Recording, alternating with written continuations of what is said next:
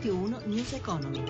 Buongiorno da Paola Bonanni in apertura l'andamento delle borse, subito l'attenzione su Piazza Affari, ci aggiorna in diretta Maria Giovanna Lorena. Piazza Affari che ha accelerato al ribasso dopo la pubblicazione dell'indice IFO che misura la fiducia degli imprenditori tedeschi che ad aprile si è attestato a 106,6 punti peggio delle attese.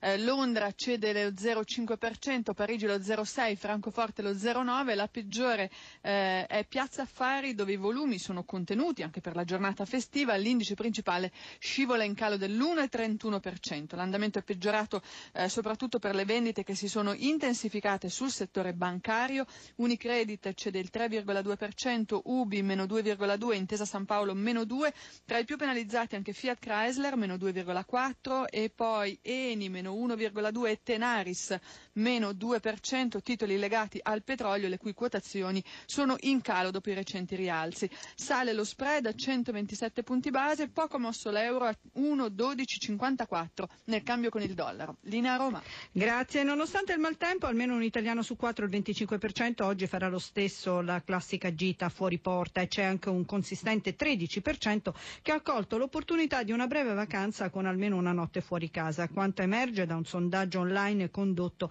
dal sito di Coldiretti per questo ponte della festa della liberazione. La quasi totalità degli italiani in viaggio, sottolinea Coldiretti, ha comunque deciso di rimanere in Italia. Quindi continua a crescere il turismo nel nostro paese, ma gli introiti vanno ai colossi stranieri online. Ce ne parla Anna Trebbi.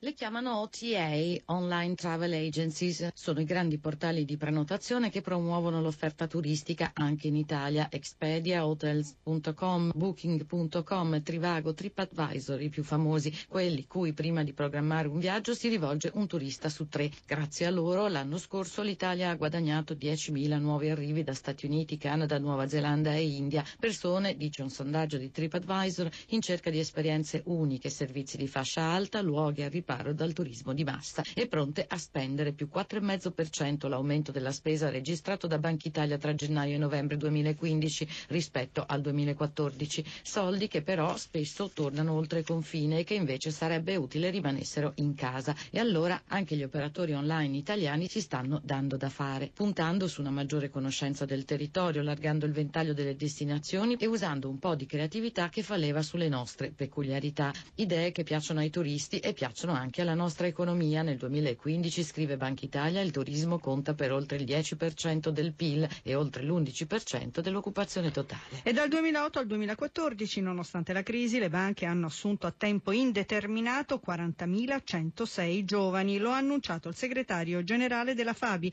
Lando Maria Sileoni, al microfono di Gelsomina Testa sindacati ed aziende hanno confermato l'intenzione, e l'hanno confermata con i fatti nei piani industriali, che a fronte di ogni due prepensionati su base volontaria viene assunto un giovane. Quindi il risultato, il saldo è di oltre 40.000 giovani assunti, che per noi questo è un dato, nonostante la crisi economica, nonostante anche una parziale crisi del settore, è un dato estremamente importante. Che tipo di contratto viene fatto a questi giovani? E principalmente sono contratti a tempo indeterminato, poi ci sono i contratti di apprendistato ed altri tipi di contratti che sono tutti quelli previsti per legge. Ma il dato più importante sono le assunzioni a contratto indeterminato, quindi è un altro argomento per noi estremamente importante è considerare il nostro fondo per l'occupazione giovanile che è uno strumento concordato con le stesse aziende nel momento in cui abbiamo rinnovato il contratto nazionale del 2012. È uno strumento questo fondo che viene finanziato da giornate di solidarietà dell'intera categoria e di un 4% annuo che, che, che i grandi banchieri versano appunto in questo fondo. Il risultato di questi contributi ha fatto sì che questo fondo garantisce la copertura di almeno il 20% dello stipendio di ogni giovane. Il News Economy a cura di Roberto Pippan torna domani alle 11.32 in regia Fabio Cardinali da Paola Bonanni a voi tutti. Buon proseguimento di ascolto su RAI Radio 1. Radio 1 News Economy.